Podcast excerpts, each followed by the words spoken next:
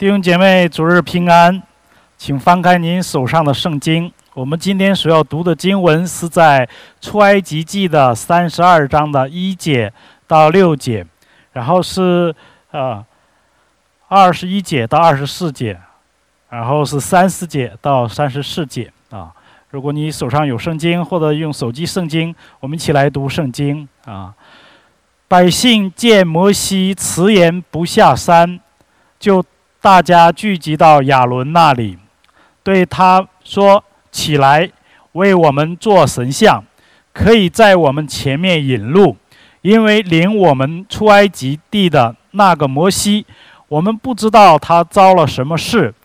亚伦对他们说：“你们去摘下你们妻子、儿女耳上的金环，拿来给我。”百姓就都摘下他们耳上的金环，拿来给亚伦。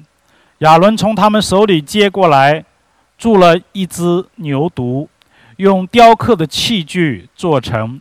他们就说：“以色列啊，这是领你们出埃及的神。”亚伦看见，就在牛犊面前筑坛，且宣告说：“明日要向耶和华守节。”次日清晨，百姓起来献燔祭和平安祭。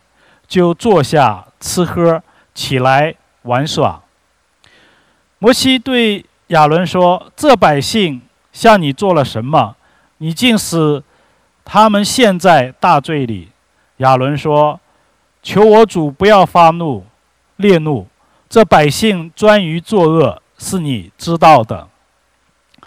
他们对我说：‘你为我们做神像，可以在我们前面引路。’”因为领我们出埃及地的那个摩西，我们不知道他遭了什么事。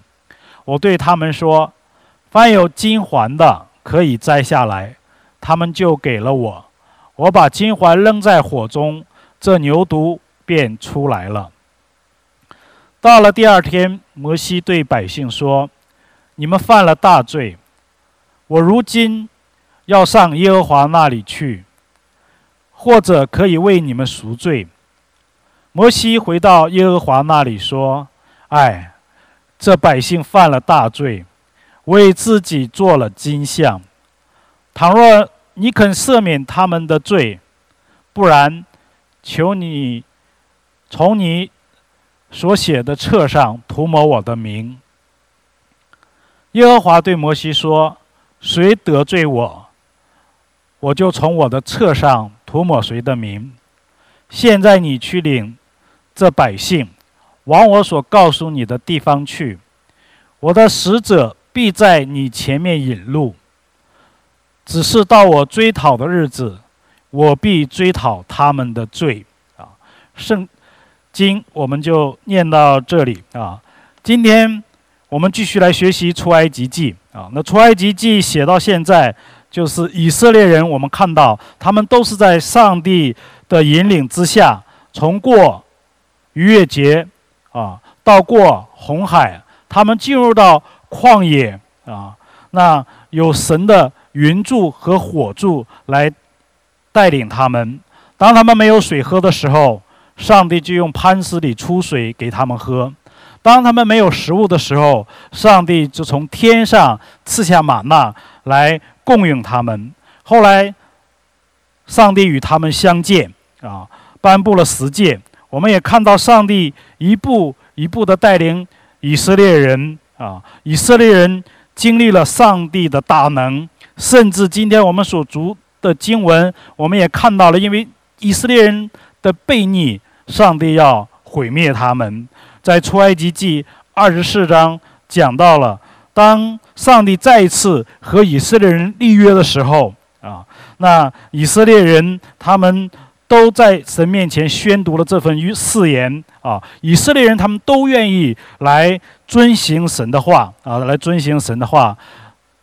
在出埃及记二十四章第三节说，摩西下山，啊，将耶和华的命令典章都述说于百姓听，啊。那众百姓齐声说：“耶和华所吩咐的，我们都必遵行啊，我们都必遵行。所以从这里我们可以看到，以色列人当神跟他们见面立约的时候，他们都愿意遵守神的约啊。那刚才我们所读的经文里面，我们发现以色列人背离了神。把原来在他们呃，把原来他们在神面前的誓言，他们都完全的忘记。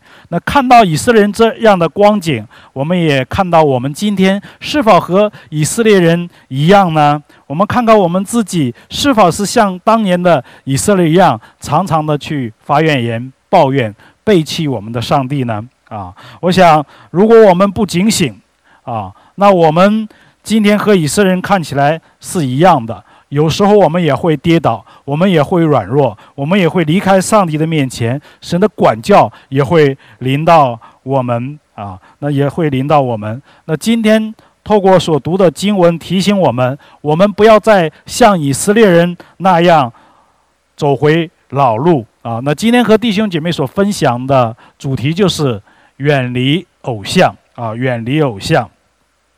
当摩西带领以色列人出埃及。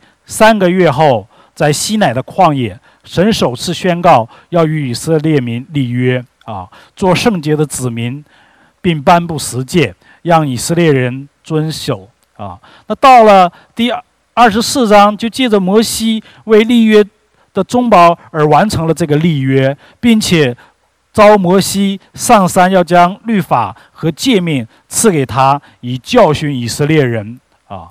那摩西就带着约书亚。啊，同去，然后把领导百姓的责任就交给了亚伦和霍尔啊。那这一次，摩西在山上停留了四十昼夜，神指示他关于会幕的建造与敬拜的一些事宜，也将写了十诫的石板赐给摩西。但此时，山下的百姓却立即犯了拜偶像的罪啊。今天我们所读的三十二章里面，这里很清楚的告诉我们，以色列人啊，他们背离了神啊，背离了神。那当他们很快的远离神的时候，其实他们和摩西分开不到四十天啊，他们就开始远离上帝啊，拜偶像啊。那今天和弟兄姐妹分享的第一点就是啊，百姓的悖逆啊，百姓的悖逆，百姓就摘下他们耳上的金环。拿来给啊亚伦啊，拿来给亚伦。所以，我们看亚伦从他们手里接过来，铸了一只牛犊啊，用雕刻的器具做成。他们就说：“以色列啊，这就是领你们出埃及地的神啊，这就是领你们出埃及地的神啊。”那我们看到神呼召摩西、亚伦和七十个长老来到山上啊。那在那个时候，以色列是在山下的。那亚伦和七十个长老是在半山腰上啊，他们看见了神的荣荣光啊，还在神面前啊立约，我们一定要敬拜侍奉耶和华我们的上帝啊。可是在这里，我们看到以色列人他犯了两个错误：第一，他们是不按照神的话啊，就是他们不顺服神的话，背离了神的话，远离了神的话。啊，那而是按照当时的他们在埃及地的一些风俗来做啊。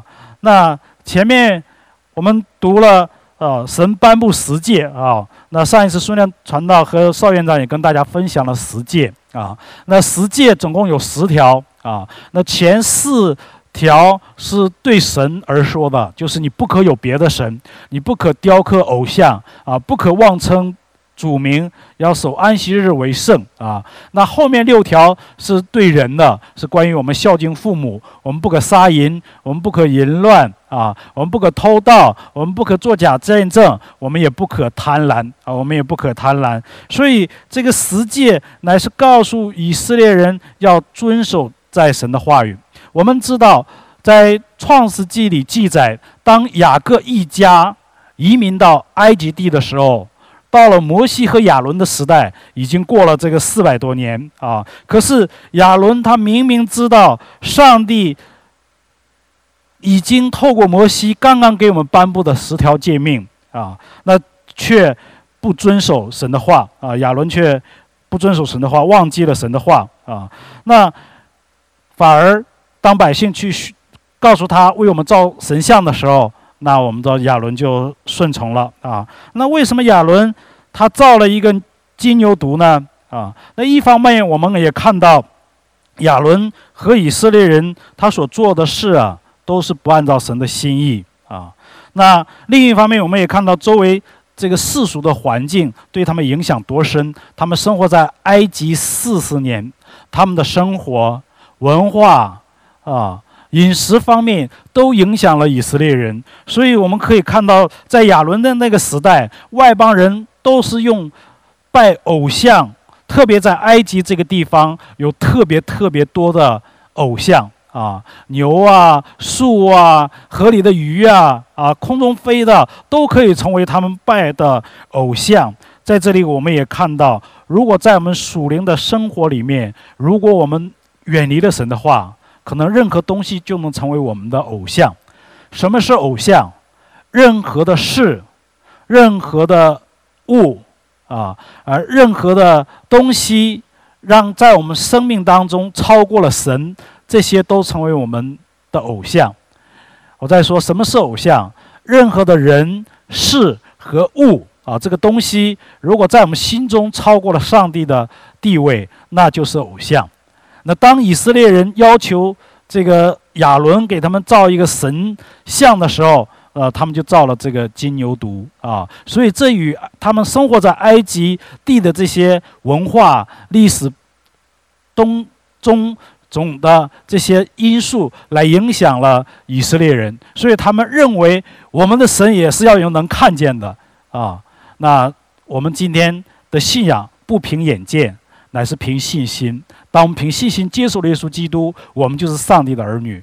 上帝就透过耶稣基督为我们舍命流血，让我们成为一个艺人，在上帝的面前。啊，那以色列人的第二个错误就是他们眼里看到的是人，而不是上帝。啊，我们从整本出埃及记都可以看到，上帝一步一步的带领以色列人出埃及。可是这里百姓说，领他们出埃及的不是上帝，而是摩西。啊，他们不顺服神的话。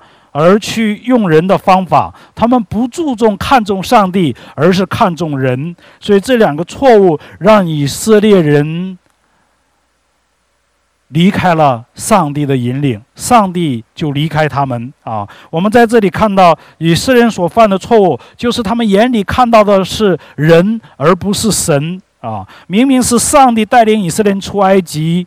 啊，过红海，在旷野当中没有水，磐石可以出水，没有食物，神从天上降下食物来给他们吃。上帝的作为这么奇妙的带领，他们还是认为所做的这一切都是摩西。如果摩西不见了，他们心里就发慌，他们心里就没有了方向，没有了目标啊。所以这就是把人看得非常重，而没有来看重上帝。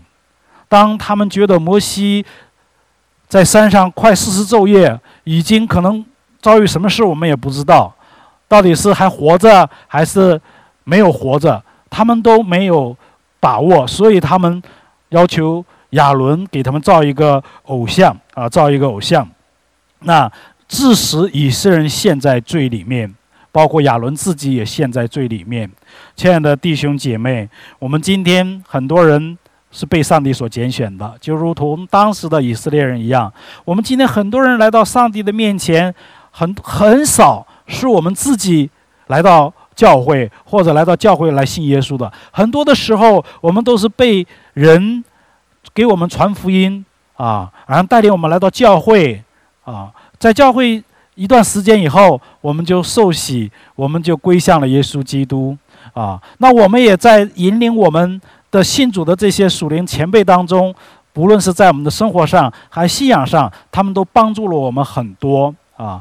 那他们也在实际的生活和信仰上给我们带来很美好的榜样啊。可是今天，神告诉我们，今天我们来到上帝的面前，我们完全在乎上帝。而不是要看重人。今天有很多人说啊，那引领我来教会的那个弟兄或者那个姐妹，他去哪个教会，我就去哪个教会啊，他去哪里聚会，我就去哪里聚会；他如果不去聚会，我也不去聚会。各位弟兄姐妹，这是错误的。我们今天看重的是神，而不是人。当然，我们也要感恩那引领我们来到上帝面前进入教会的属灵长辈啊。那圣经里告诉我们说，在新约圣经林哥林多前书三章五节到七节，保罗写给这个呃。格林多教会的一封书信，他里说：“亚波罗算什么？保罗算什么？无非是执事，照主所赐给他们个人的啊，引导你们相信。我栽种了，亚波罗浇灌了，唯有上帝叫他生长。可见栽种的不算什么，浇灌的也不算什么啊，只在乎那叫他生长的上帝啊。”那在这里告诉我们，保罗写的非常清楚，哥林多教会是一个非常有恩赐的教会。这个教会里面有各样属灵的恩赐，都在这个教会里面。他们有会说方言的，有会方方言的啊，有这个会传福音的恩赐，有会讲道的恩赐啊。我们知道保罗在这里告诉我们说，因为他们嫉妒纷争，这个教会分了分门别类。啊，但是有人说我是属彼得的，有人说我是属保罗的，有人说我是属基这个这个亚波罗的，有人说我是属基督的啊。他们分当中分成了四派啊，分成了四派。但是保罗写这封书信，告诉这些哥林多教会的同工和弟兄姐妹说：“我栽种了，就是我传福音给你们了，你们信耶稣了啊。后期我离开了，但是亚波罗。”圣经告诉我们，亚波罗很有口才，非常会讲道，所以他在这里栽培、训练、教导哥林多教会的弟兄姐妹。保罗在这里告诉我们说：撒种的、栽种的和浇灌的都不算得什么，唯有叫他生长的是上帝。所以，亲爱的弟兄姐妹，我们看到以色列人，当他们遇到难处的时候，他们是寻求人，而是没有来到上帝的面前。可是从摩西的生命当中，我们看到，当以色列遇到事发怨言、抱怨的时候，摩西就来到上帝的面前来寻求上帝，上帝就告诉他如何去处理，如何去解决，把这事情就处理得非常的完美。亲爱的弟兄姐妹，透过今天这一段呢，就是说，啊，百姓的这个叛逆，啊，悖逆，给我们一个熟练的功课，就是。遇到困难难处，我们需要来到上帝的面前，而不是寻求人的帮助。有一句话说：“靠人人会倒，靠山山会倒。”啊，唯有我们今天来到上帝的面前，上帝是信实的神，是守约施慈爱的上帝，他愿意帮助我们，与那些寻求他、敬畏他的人同在。啊，那跟大家分享的第二点就是亚伦的。纵容啊，亚伦的纵容，亚伦的纵容啊。那到了第二天，我们的摩西对百姓说：“你们都犯了大罪啊！你们都犯了这个大罪啊！”那我们看到亚伦在这里，他把百姓陷于到罪的当中啊。然后摩西就来询问他啊，然后摩西就来询问他啊。那摩西来询问他的哥哥亚伦。啊，我们知道摩西啊，他有姐弟三个啊，姐姐叫米利安，哥哥叫亚伦，摩西是最小的，是弟弟啊。那我们知道亚伦他是以色列人当中的第一个大祭司啊，本应该端正、生命圣洁，成为以色列人敬畏上帝的榜样和楷模。可是亚伦纵容以色列人啊，制造偶像、敬拜偶像。这与他祭司的身份是大不相称的啊，大不相称的。他之所以纵容人犯罪，和他处事为人的个性是分不开的啊，是分不开的。那我们知道，他不只是这一次纵容以色列百姓，给他们制造偶像，也给他们把以色列人陷在拜偶像的这个大罪当中啊。那我们看到亚伦，他不应该看人的情面。而失去了自己的原则和立场。他和摩西在一起，经历神那么多的神迹奇事，经历上帝那么大的恩典和能力。可是他在此时，他害怕以色列百姓，所以他顺从了以色列百姓。他这样不仅给自己，也给以色列人百姓陷入了这个极大的灾难当中。啊，我们看到这个神让以色列民啊杀死那些拜偶像的人。啊，在出埃及记的三十二章二十八节那里说，利未人的子孙按照摩西的话就行了。那一天当中，他们击杀了这个拜偶像的人，大概约有三千。啊，我们的亚伦呢是一个老好人啊，是一个老好好，他做事没有主见啊，听从以色列人的话，却不害怕。上帝的诫命啊，却怕人不怕神，这就是亚伦作为一个老好好，就是一个好人啊，才导致这样的一个后果啊。在圣经里面，我们也看到亚伦啊，他不仅纵容以色列人陷在这个拜偶像当中啊，他也纵容他的姐姐对摩西的毁谤啊。我们的摩西在旷野的时候啊，他娶了这个希普拉为妻。啊，他是属于米甸人啊，就是在那个旷野的古时人，米甸人。那米甸人在当时来说，他们的肤色比较黑啊，比较黑，有别于这个希伯来人，因为希伯来人属于亚洲人，属于跟我们一样是黄皮肤的人啊。那他的太太这个希呃波希普拉呀，是类似有点黑人啊。那他这个米利安呢，就是摩西的姐姐，对摩西。很看不顺眼，特别他娶了这个太太啊，他娶了这一个太太，那他抱怨摩西没有娶自己民族的女子为妻啊，而娶了一个外邦女子啊，有损于家族和民族的这样的一个声誉，所以他在这个脸色和态度上难免表露出来啊，难免表露出来，所以他就啊很生气摩西。我们知道，在摩西很小的时候，他的姐姐对摩西非常大的一个帮助。啊。当这个摩西三个月大的时候，藏不住的时候，呃，他的妈妈就把他放在蒲草箱里，放到了这个尼罗河里。然后这个米利安娜，也就是摩西的姐姐，一路相随，啊，然后这个蒲草箱呢，就游到了这个埃及的女儿法老的身边啊。然后女儿法老身边听到有孩子的哭声，就把他啊。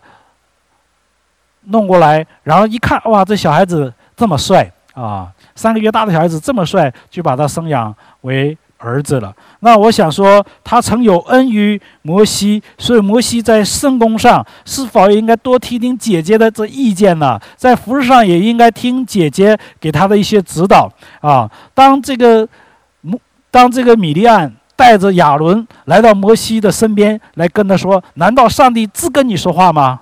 也不跟我们说话吗？啊，然后上帝就非常的生气，上帝就叫他的姐姐米利安立刻长了大麻风。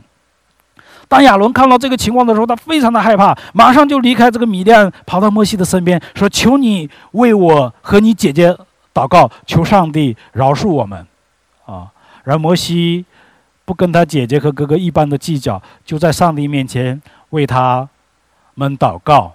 啊。那米利安他的姐姐就被离开这个驻扎的营地，隔离七天啊，七天，神就医治了他，他又回到以色列百姓当中啊，以色列百姓当中。所以我们可以看到，是这个亚伦呢，是一个老好好的人啊，他没有自己的主见啊，他处事为人呢，就是怕人不怕神啊。那我们知道。亚伦还纵容他的儿子啊，还纵容他的儿子。那亚伦，我们知道他是第一任、第一任的祭司。神说亚伦的家世世代代做祭司啊，而且从他的儿子当中要选出来大祭司啊。他这个家族在上帝的面前是做大祭司的。然后立位人呢，就是按照班次来做祭司啊，来做祭司。我们看到做祭司的侍奉时候，亚伦带着他的儿子啊来一起来献祭，而且亚伦他每一次来献祭都有神的吩咐啊，神告诉他你要献赎罪祭，你要献平安祭等等的，他就带着他儿子来到神的会幕里面去献祭。可是神没有吩咐亚伦的儿子拿达亚比户啊。来献祭。那有一天，拿达亚比户他们就没有按照上帝的吩咐，就私自来到上帝面前来献祭啊！神就发出了震怒，天上降下火，就烧灭了他们。圣经告诉我们说，亚伦的儿子拿达亚比户因为私自献上反火，惹了神的怒气，神就给他们天上降火，烧灭了他们。那么为什么会这样？亲爱的弟兄姐妹，今天的服饰都是要按照上帝的指示引导啊，都是按照上帝的指示和引导。那当我们来到上帝面前的时候，如果神没有吩咐我们做的事情，我们不可以随便去做啊。上帝吩咐我们做的事情，我们一定要去做。如果我们不去做，我们也是得罪神。如果神没有吩咐的我们去做了，我们也得罪神。所以，越亲近上帝的人，神要越发的显为分别为圣。所以，亚伦为什么纵容他的儿子？就是他在侍奉的过程当中，没有好好的教导他的儿子，不可以私自没有上帝的吩咐，你来到神的面前来献祭。也因着亚伦的纵容，他失去了这两个儿子。啊，失去了这两个儿子。本来这两个儿子可以学习他一同好好的在上帝的会幕当中好好的侍奉来上帝，好好的服侍以色列百姓。但是这两个儿子没有做，啊，也就是亚伦没有好好的去教导他们，以至于他们现反火啊，然后两个儿子就失去了生命啊，失去了生命。我们知道儿子有错。父亲也是有责任的，平时就是没有好好的去教导、教育他们，所以犯罪得罪神，所以痛苦只能自己去承担。白发人送黑发人啊！那我们知道教会也不喜欢老好好人啊。教会看似有好人的人，因为他们没有原则立场，总是讨人的喜欢，怕得罪人而不遵守神的原则，只会给教会的服饰工作带来倒忙啊。那也会给神的教会带来亏损。作为神的仆人，我们理应该按照神的旨意。圣经的原则来做事，而不是随从今世的风俗。今天的世界也不凭人情关系啊。若是和亚伦一样的做法，纵容别人犯罪，也是只能会伤到自己和别人一同带来伤害。所以，神在这一次亚伦纵容以色列人造偶像、拜偶像，把他们陷在大罪里面。三十二章里面有三处经文提到了大罪，所以，亲爱的弟兄姐妹，偶像就是你生命中的任何人事物，超过了神在你生命中的地位，他就成为我们的偶像。求神帮助我们，也求圣灵与我们同在，常常提醒我们要讨神的。喜悦，远离偶像，啊，那和大家分享的第三点就是摩西的带导啊。到了第二天，摩西对百姓说：“你们犯了大罪，我如今要上耶和华那里去，或者可以为你们赎罪。”啊，摩西回到耶和华那里说：“哎，这百姓犯了大罪，为自己做了金像。”倘若你肯赦免他们的罪，不然，求你从你所写的册上涂抹我的名啊，涂抹我的名。所以我们看到摩西，他作为一个中保、一个代求者，来到上帝的面前。他向神恳求了三件事啊！他向神恳求了三件事。第一件事就是神啊，你不要灭绝这百姓，因为你是他们的救主，因为你从用你的大能和膀臂把他们从埃及带领出来啊。那第二个，摩西祷告的就是说，神啊，如果你要把这些百姓给灭了，埃及人和这些外邦人会亵渎你的名。他们会说：“啊，你看，耶和华上帝把以色列人从埃及带出来了，却不能把他们带到迦南地去，反而在旷野里就给把他们击杀了。啊，所以让你的名会受亏损啊。那第三，摩西说：“你曾应许亚伯拉罕、以撒、雅各，要让他们的后裔成为大族、大国，让他的子孙如天上的星、海边的沙那样的多。这是你对他们的应许啊。但是神之前已经跟摩西说了，他说：‘我要立你和你的后裔成为大族。’”啊，成为大国。然而摩西说：“神呐，请你不要灭绝他们。”所以他就讲了这三个问题：第一，他们是你所拣选的百姓，你从用大能的膀臂拯救了他们；第二，你要把他们消灭了，你的名会受到亏损；第三，你要纪念你对亚伯拉罕、以撒、雅各的应许，因为你是守约。信实的上帝啊，那神也听了这个摩西的祷告，这个民族被保住了啊。摩西为以色列民祷告的典范，我们今天从摩西的祷告当中能学到什么呢？我们的摩西的祷告，首先他是什么呀？不自私的啊，他是大公无私的。神跟神跟他说，以色列拜偶像，我非常的生气，我要把他们消灭掉，要立你和你的后裔成为。大族，但是摩西却没有这样啊，他没有按着神这样说的，他只是说：“神啊，求你保全他们的性命。你若不保全他，就求你从你的册上把我的名涂抹掉吧。”我们的摩西是一个侍奉上帝的人，他是一个有忠心的人，所以神其能够灭掉摩西呢？啊，神爱每一个敬畏和寻求他名的人，神的恩典会源源不断的赐给那些敬畏上帝的人。所以在这里，我们看到摩西所彰显的，他没有顾个人的得失，而是大公无私的为百姓来代求。难道真的是百姓好吗？不是的，这几次发怨言，甚至他们要拿石头要打死摩西啊。但是摩西还是为他们来祷告，求上帝保全他们的性命，啊，所以在这里让我们看到，这个摩西的代求啊，是按照神的心意来祷告的，啊，他是摸着神的心意来到神的面前来寻求的，结果神就垂听了摩西的祷告，收回了他的怒气，改赐下灾祸变为恩典，啊，这这让我们看到神真的乐意。听从我们在神面前为他人的代求啊，那在几年前，我们星期五团契的时候，有一个宣教士来到我们团契来分享，他其中就做了一个呃见证，我还记得非常的深刻。他说有一个宣教士在外地去宣教啊，他在那个地方遇到了非常大的属灵征战，那。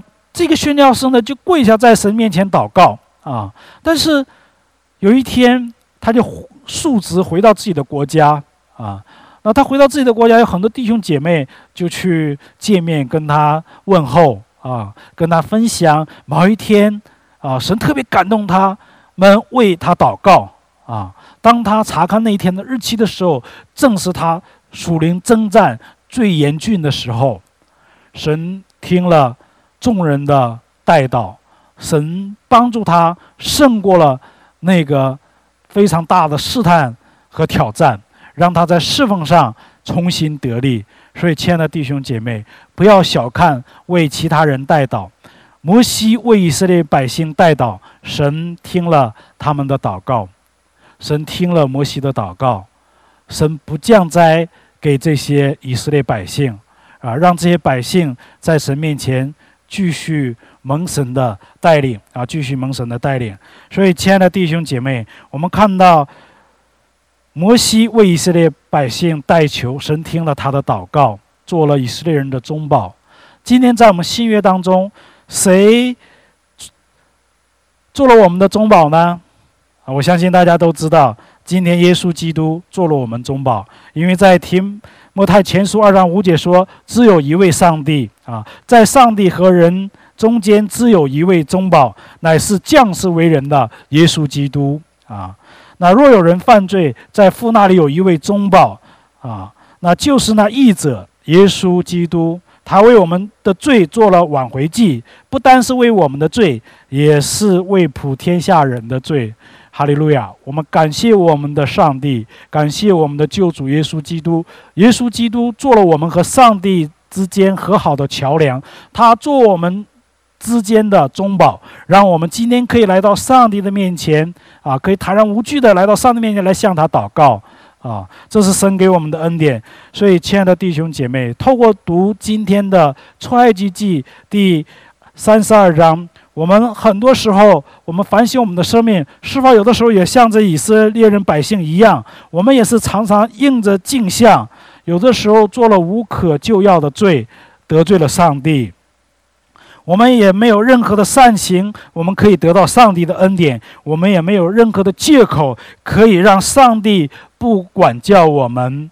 我们实在是需要一位像摩西一样，在我们和上帝之间的中保，来替我们代求，可以使上帝不发他的烈怒，不降他所降的灾在我们的身上。没有一位可以像耶稣基督。他愿意来到我们当中，成为我们人的样式。他愿意在我们和上帝的中间做我们的中保。他愿意让我们能够因着信靠他，让神来喜悦我们。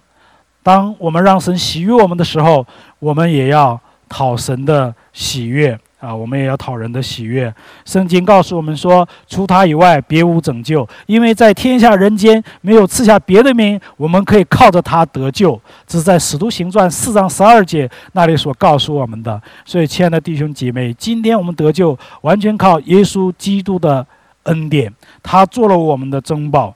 在新约圣经也告诉我们说，一人所，呃，一人祈祷所发的力量是大有功效的。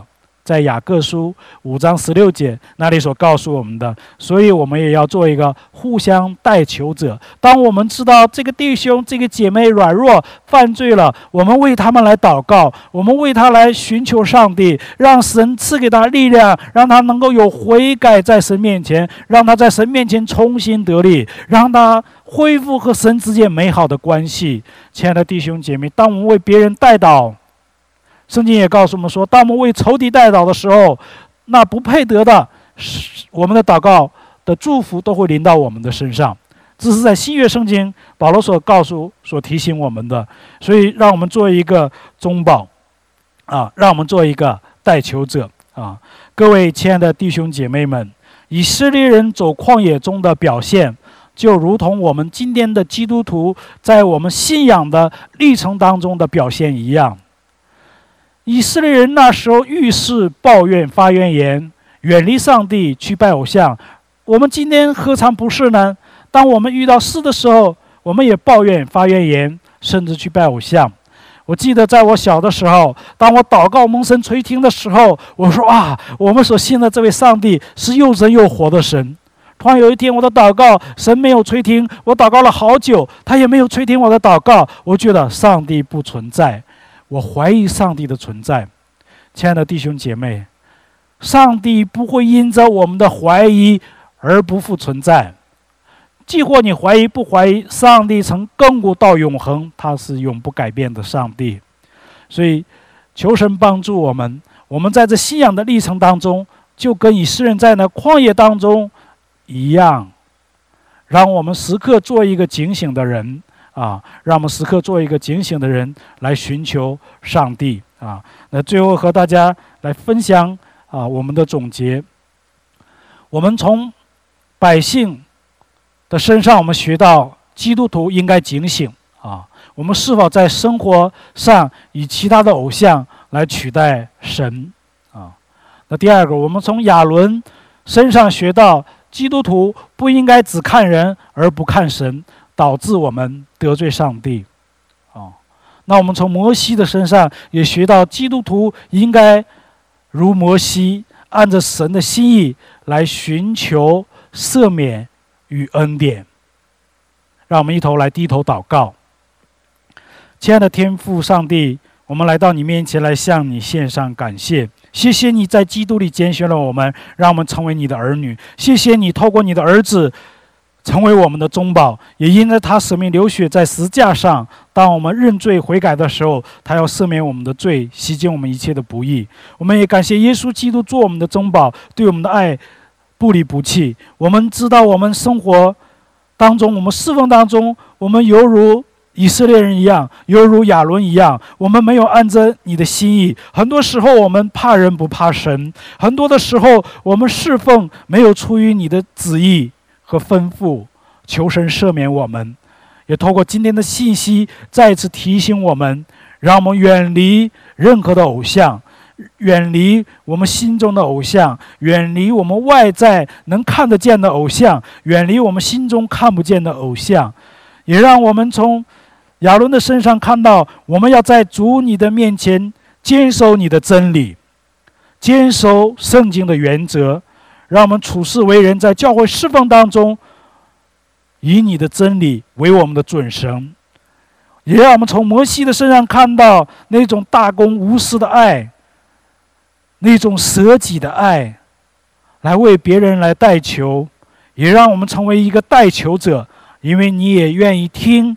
代求者的呼声，主啊，帮助我们，让我们能够透过今天的经文，让我们好好的来反思、反省我们，让我们在今后的生活、侍奉、工作、学习当中，更好的来荣耀你的圣名。